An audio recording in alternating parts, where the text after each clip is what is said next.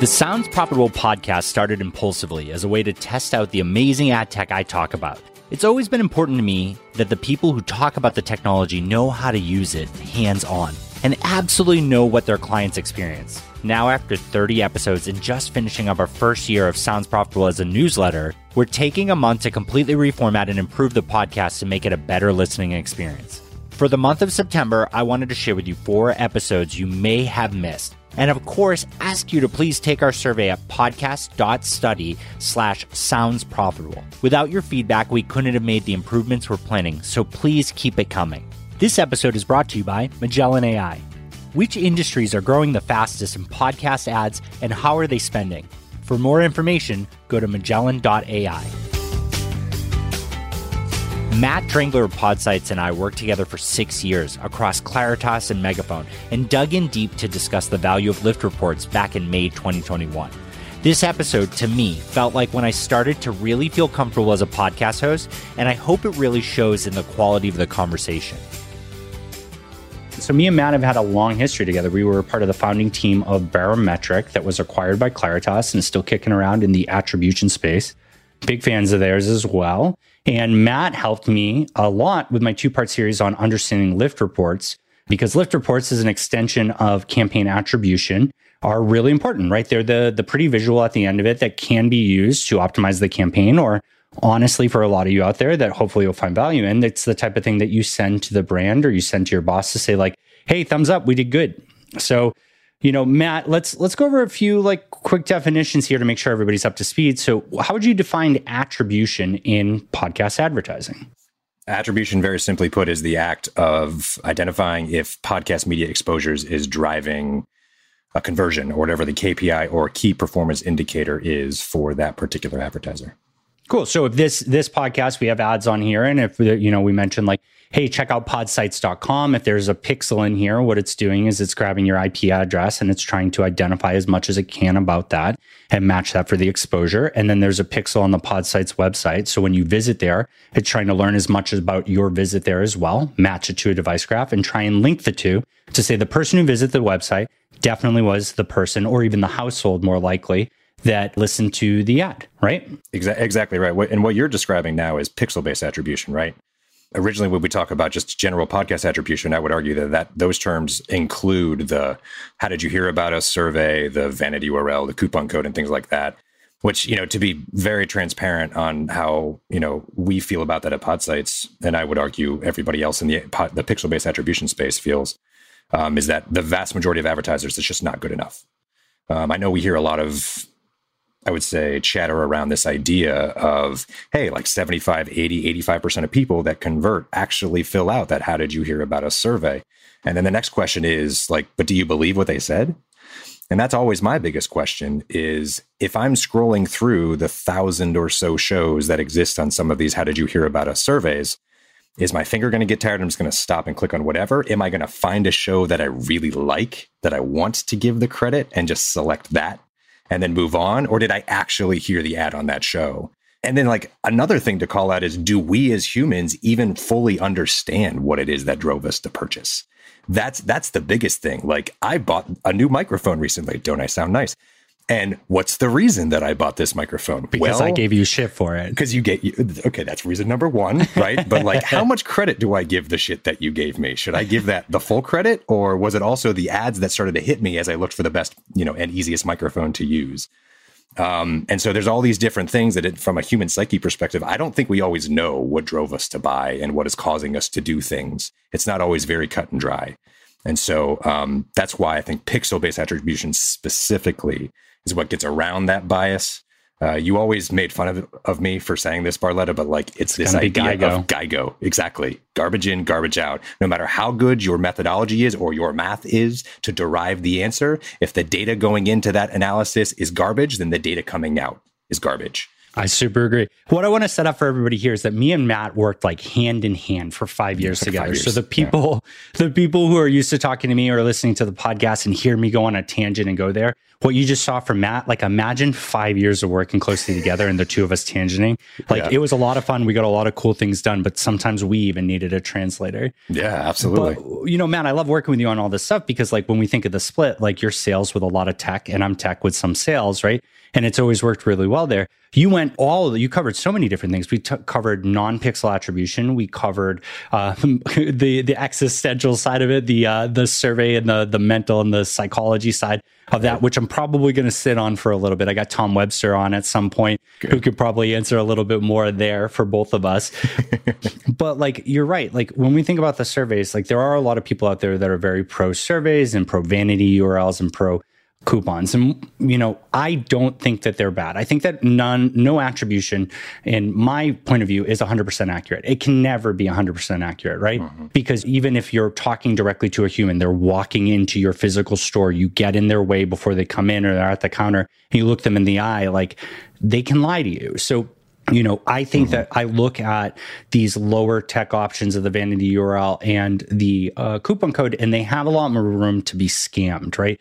I constantly look on coupon sites when I'm going to buy something and see something's out there, and there are coupon codes for podcast stuff all the time and the vanity URLs and everything because oh, it yeah. is in that benefit of that publisher or these services out there to make those available to more people. So there is a little bit more room and it's way lower tech to scam those so it's not that like they're not completely valuable. It's just that they have a higher margin of error.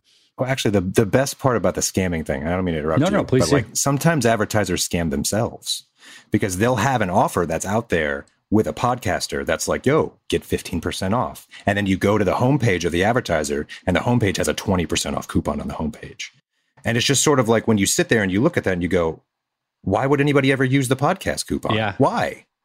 And now and now you've completely destroyed any possibility of like looking at any results that this podcast could have driven let alone something getting posted to a coupon code site or like you know via honey which now i don't know if you heard about this barletta but you don't actually have to search coupon code sites. Just click a button with a with a chrome extension and now it just pops a coupon code right yeah until honey starts sponsoring we don't give them too much credit on here. No but it's i mean yeah, it's a enough. cool thing. Um, no but you're i mean like you're super right with that. I, like i was just talking to someone the other day about the fact that like marketing the marketing team and the advertising team are very different teams right? Like they don't always communicate in the same way. So the people that are handling sure. those deals on the website are not necessarily the people that are cutting the deals with these podcasts and advertisers. So that 20% exactly on the site might make sense today, but it super undercuts that 15% and it just makes the campaign look useless. Now, again, pixel based, when we look at it right now, there is a massive hole with cellular and business IP addresses. Almost, sure. almost everything's household where fortunate, I guess, for ad tech. Awful to say that in the world of uh, the pandemic, like most things are happening on a home Wi-Fi connection. My phone yeah. yells at me every night when I try. I'm like, I'll disconnect from Wi-Fi and I'll be like, don't worry, I'll reconnect at midnight. And I was like, oh, okay, thanks. I didn't know I wanted that, yeah. but we're there. I think thanks. Yeah. Um, yeah. And most podcast downloads happen when you're connected on Wi-Fi connections, if you're doing a download, if you're streaming on Spotify or other services, like yeah, it's missed, but enough of those downloads. I think I'm comfortable saying enough downloads in podcasting and enough streams in podcasting have in, in the household that these numbers for attribution can be directional.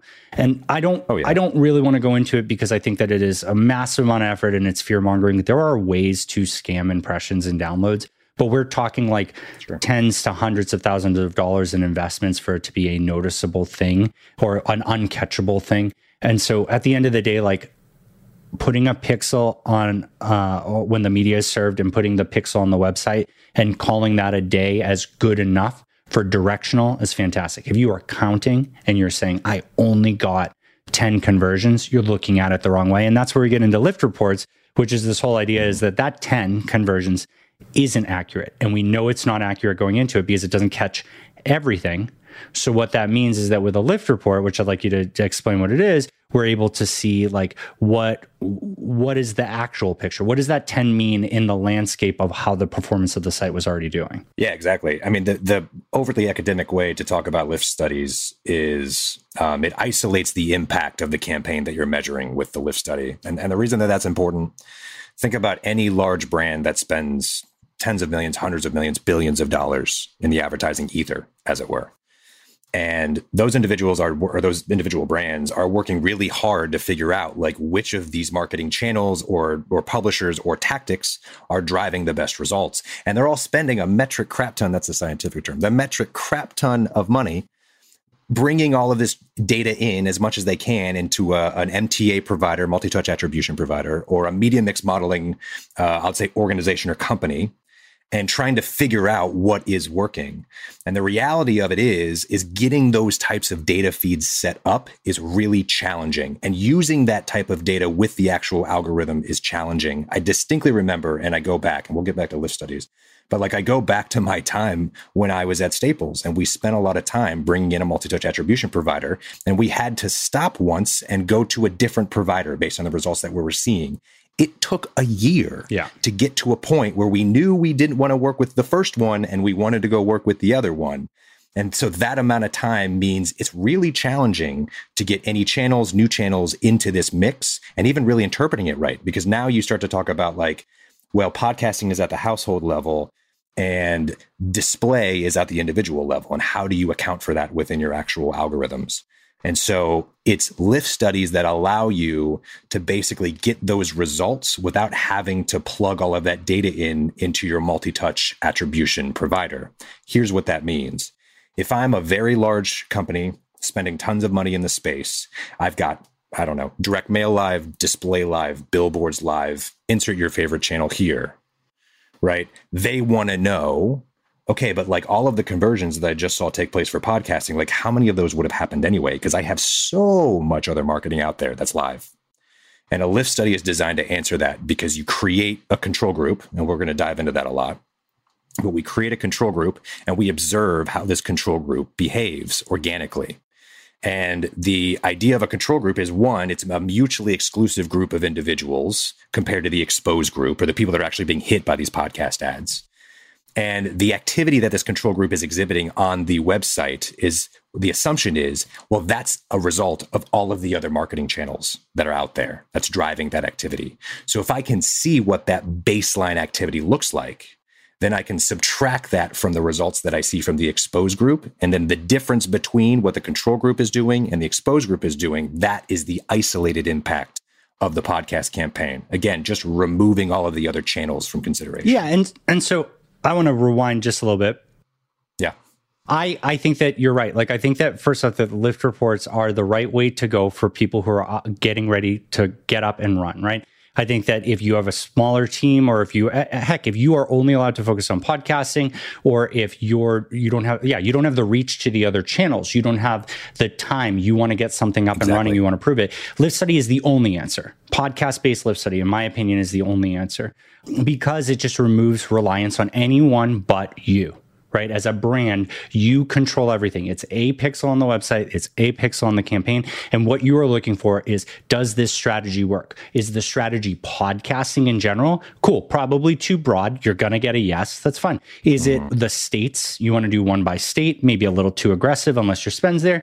Maybe it's by demographic targeting, maybe it's by all these different things. But that lift report is going to let you answer as quick as possible with as little reliance on anybody else does this work? Right. Now, multi touch attribution, like Matt said, is the, the mindset of that the same company measuring everything or measuring the podcast one is going to measure everything. And, you know, you, you painted in a, in a picture like, um, is the overlap worth it? Like, am I catching these people on podcasts that I'm already catching somewhere else?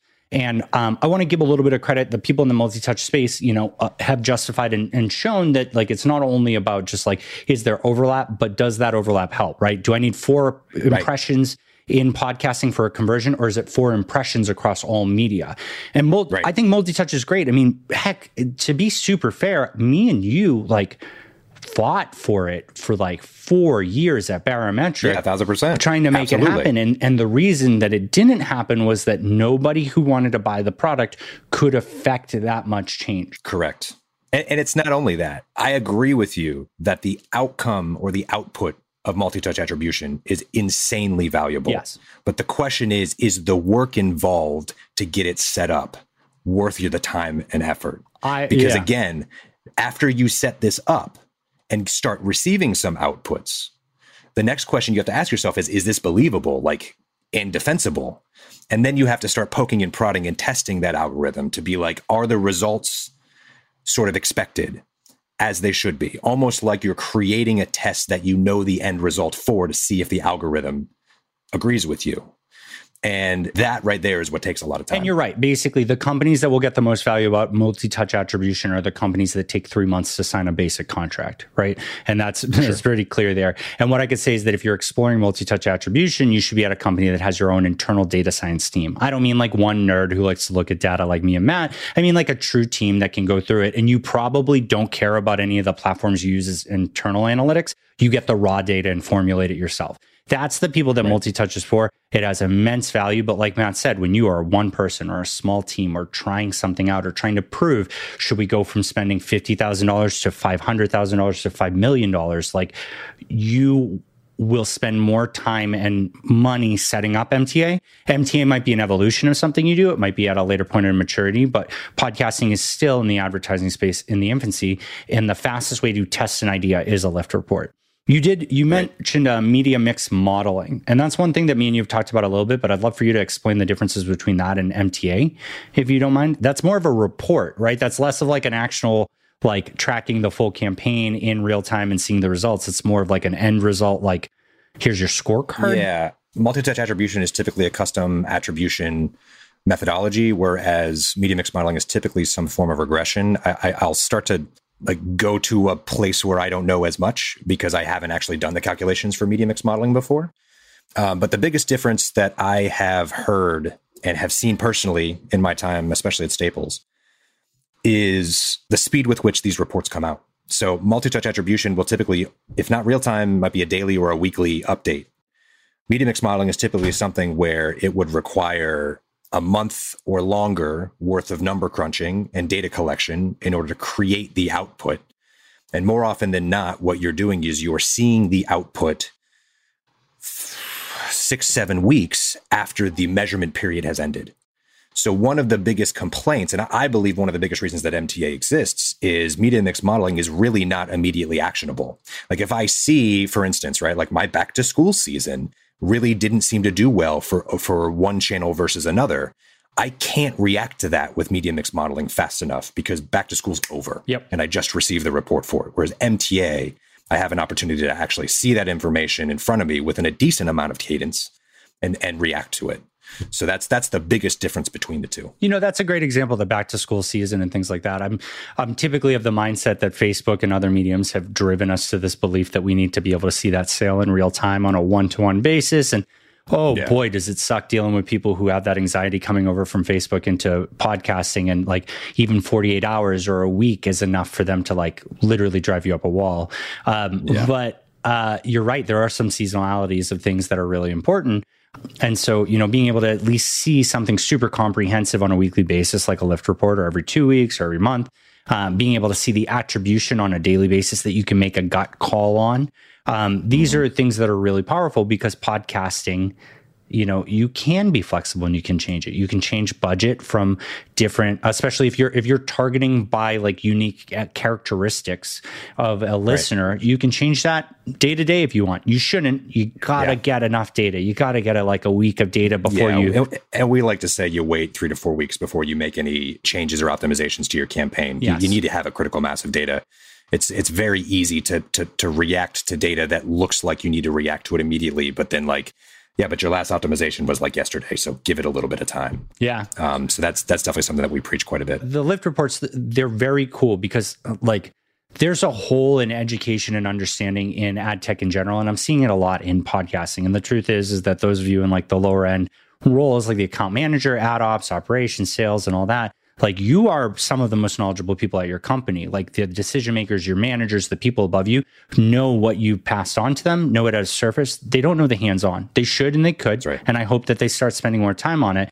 But um, one of my favorite advantages of something like a lift report is you can take a screenshot and you can send that to your boss because the biggest account management tip i ever learned was nobody opens your attachments if they have to open your attachment, they're probably pretty frustrated with you. So if you can tell them success right. in a screenshot in the actual body of the email, like you are their favorite person. So lift reports help there. And, you know, it's, it is if you set up your lift report, if you set up an attribution campaign too broad, right? One pixel for all of your podcasting endeavors, like you might not see success. But if you get granular, right? If you do it by the hmm. strategies like we talked about, you're going to see both success and failure. And Matt, me and exactly you, right. we spent a lot of time with that. That was the hardest one because we would get these people on the phone who were like, "My job's on the line. Like, I don't know how to how to tell you this. Like, this was supposed to be successful, and it's not going in the direction we want. And I have to explain this to my boss. And like, I'm ready to pull this money out and go to Facebook. Like, what are the things that you tell somebody who's freaking out because they don't have a positive lift report in the percentage that you know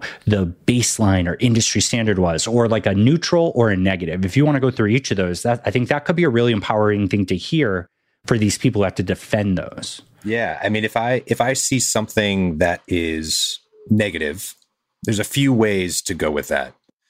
So first off if we're talking about a very, very large advertiser, they're they're in the tens of millions, hundreds of millions, billion dollar range, and they put fifty thousand dollars into podcasting.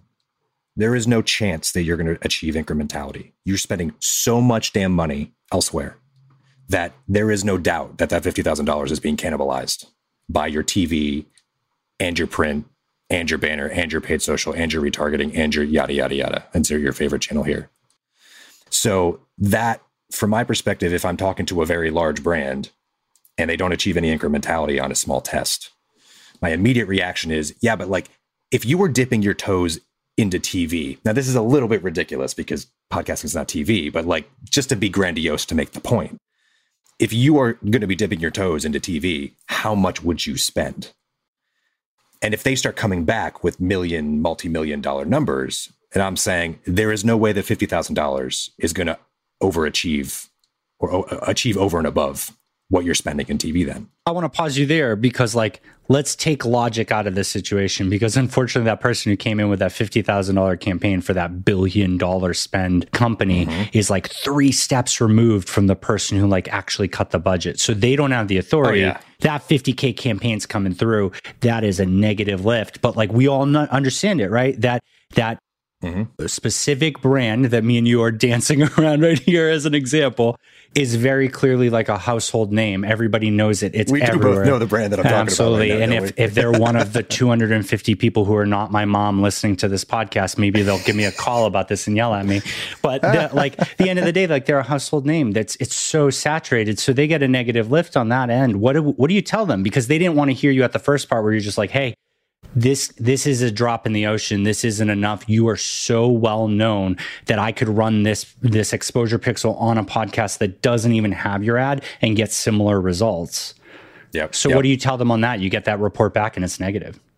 Mm-hmm. so so um, the first thing that i remind them is just by adding attribution to something does not mean it's going to be successful. So keep in mind what a third party attribution provider is doing. It is giving you, based on all of its knowledge of this campaign, as much information as it can to tell you in an unbiased way what happened. Are you telling me that I, when I pay the CPM to you, it's not for you to justify my decision and say that, yeah, Bryan, your idea was successful? I don't cut a check to Podsights to be like, that's, your idea is that's perfect. exactly what I'm telling you. You bring logic into this? That's great. I, I, yeah. I, I do. But people I know you said to throw logic out the door, but I decided against it. No, but that's true. But people need to hear that. So many times people are, they're like, ah, attribution and, and lift reports. It's just to justify your point of view. Like, you know, yeah, pod- you're paying me, you're paying me to tell you uh, if this shit worked. Yep. And if I tell you it worked, and then you start diving deeper into the data and you're like, Matt, this didn't work. Then what do I like? What am I supposed to say?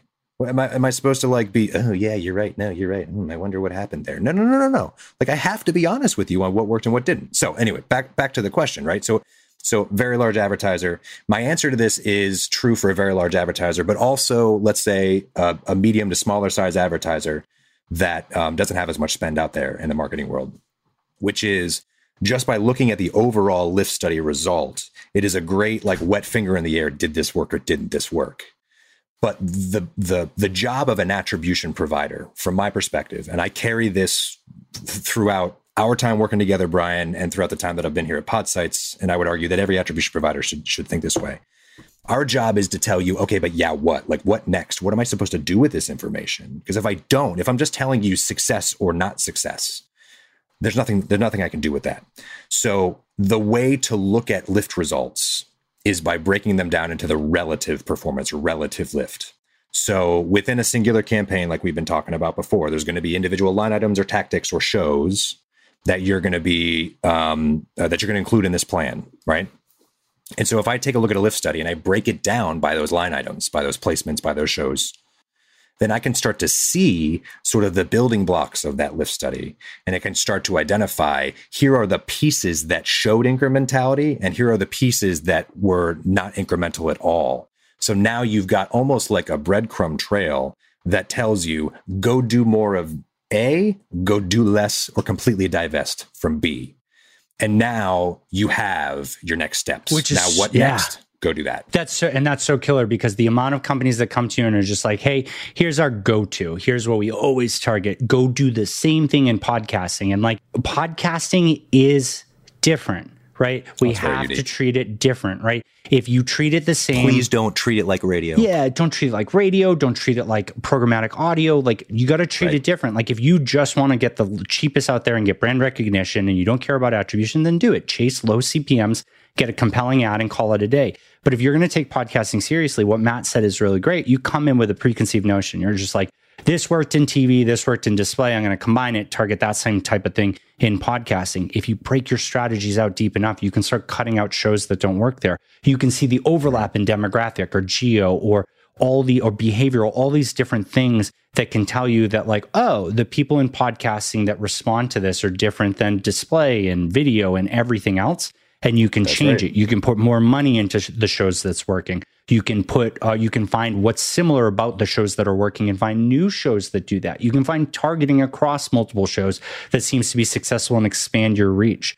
That's the the key thing here because like Matt was saying, if you just do all of podcasting as exposure with this big brand, it's just going to show negative lift. But if you break out your strategies, it, there's going to be a little bit of growth. There's going to be something that just peaks through. Mm-hmm. You're gonna find something. Or even worst case scenario, there's going to be something that is less negative lift than the others, which is still incremental, which is still a positive direction to continue testing Although, out. like, it's also my job to say, like, if you find this lift result and the lift results are not that positive and you can't find any positive, then your options are sort of like either go try something completely new, go spend more money because perhaps that's the problem is you're just outspending in other channels, or maybe podcasting isn't right for your audience. Like I- you have to say that because that's what these results may be showing you. Now, I don't like to turn people away from the podcast industry. I want more and more brands to come into this space because one, I'm a I'm a believer myself. Like I started listening to podcasting back in like the, this week in tech days. I listened to Leo Laporte all the time. I listened to Kevin Rose when he created Diggnation. He was one of the first video podcasts, or maybe they called him vlogs. I don't remember what I they think it was back then vloggers back then. right? But like, I want to see, yeah, I want to see the the success of this industry. But like, our job as an attribution provider is just to give you the like this is this is the data. This it is it is like accurate, and this is we just have to act on what come what what came through. So like that, th- these are the options that you have to throw out there. Is perhaps this channel is not right for you, or you just didn't quite go about it the right way. And like to go back to this idea of like podcasting is unique and needs to be treated differently it's so true. I, what I hope doesn't happen is this space goes full programmatic and the ads are being created within the same shop as as the the place where the radio ads are being created or that the, the creative control is not sort of shared with someone who understands the podcast space because that that's what from my perspective those are the types of things that ruined other marketing channels as marketers we're really good at ruining channels Yes. Yeah. I like to describe Really podcasting it. as uh, the scene and up.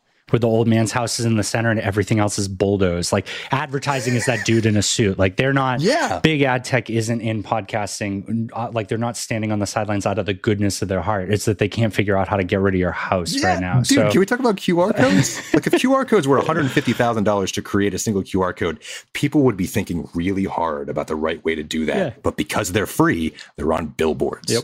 Why the shit are you putting a QR code on a billboard, right? It's things like that that That's us so marketers funny. will always ruin. Yep.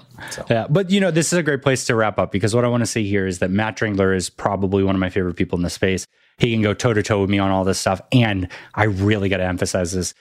Matt knows when Podsights is the right solution or not, when ad, podcast adver- advertising is the right solution or not for you. He's not going to sell you all day long. So If right. you enjoy talking to me, if you want to get a different perspective, you're tired of hearing my voice, you want to hear it from someone with better hair, um, then you know definitely reach out to Matt. And I and I really want to take this moment to say thank you to the entire Podsights team, who I pitched the entire idea sounds profitable to right after James bought into it, and they were my first sponsor, and they're a repeat sponsor throughout 2021 and hopefully the future. So, you know, Podsights releases amazing data. Matt Drengler spits great knowledge. We got to get you on Twitter posting your thoughts and opinions or whatever is useless on there for everybody, all 40 of us that care about it. But um, Matt, thank you so much. I want to ask you, I'm going to put you on the spot. None of this mainstream crap. What is the podcast that you're listening to the most recently? What do you mean none of the mainstream? I don't want to hear like about Nice Sway from New York Times. Oh God, you're like the I fourth person Sway. who said that. Yeah, but it's a good show. That's great. What else? Tell people where else. um, I man, I'm listening to mostly mainstream stuff right now. Like I'm listening to a lot of Joe Rogan. I love the Elon Musk interview that he did recently. Like three hours of just like ear candy. I, I can't. I, I, don't know what else to give you. I don't have a Dungeons and Dragons podcast that I'm listening to right now. We're gonna have to start one. I think it's it's uh, ad tech, uh, like uh, ad tech and dragons or Dungeons and ad sales. Like we're gonna make it happen. Oh, I love that uh, idea. There we go. All right, I'm in. That and a 20 sided die. We've got ourselves a podcast. well, Matt, thanks again for joining me here. And I Thank definitely you, will have you back. All right, man. Sounds good.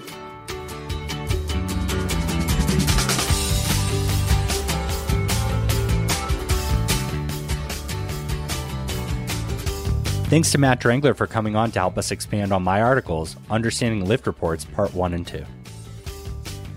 If you liked what you heard and want to connect, you can find me, Bryan Barletta, on LinkedIn, way less formally on Twitter as High Five RPG, and of course, you can email me at brian at soundsprofitable.com, spelled either way. The most important part about Sounds Profitable is providing you with more resources and making sure that I can answer your questions. So check out the link to Yappa in the episode description and leave me a message. And with your permission, I'll answer it live on the show. Sounds Profitable is completely recorded using Squadcast. I'm such a big fan of all the features that they have, from the video recording remote to their Dolby features, which are really fantastic. And then my favorite part that I use for the product deep dives is the screen share aspect.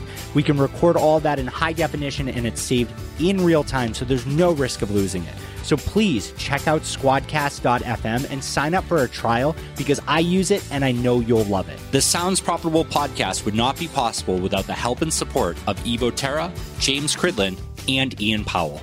Thank you all for your help and support.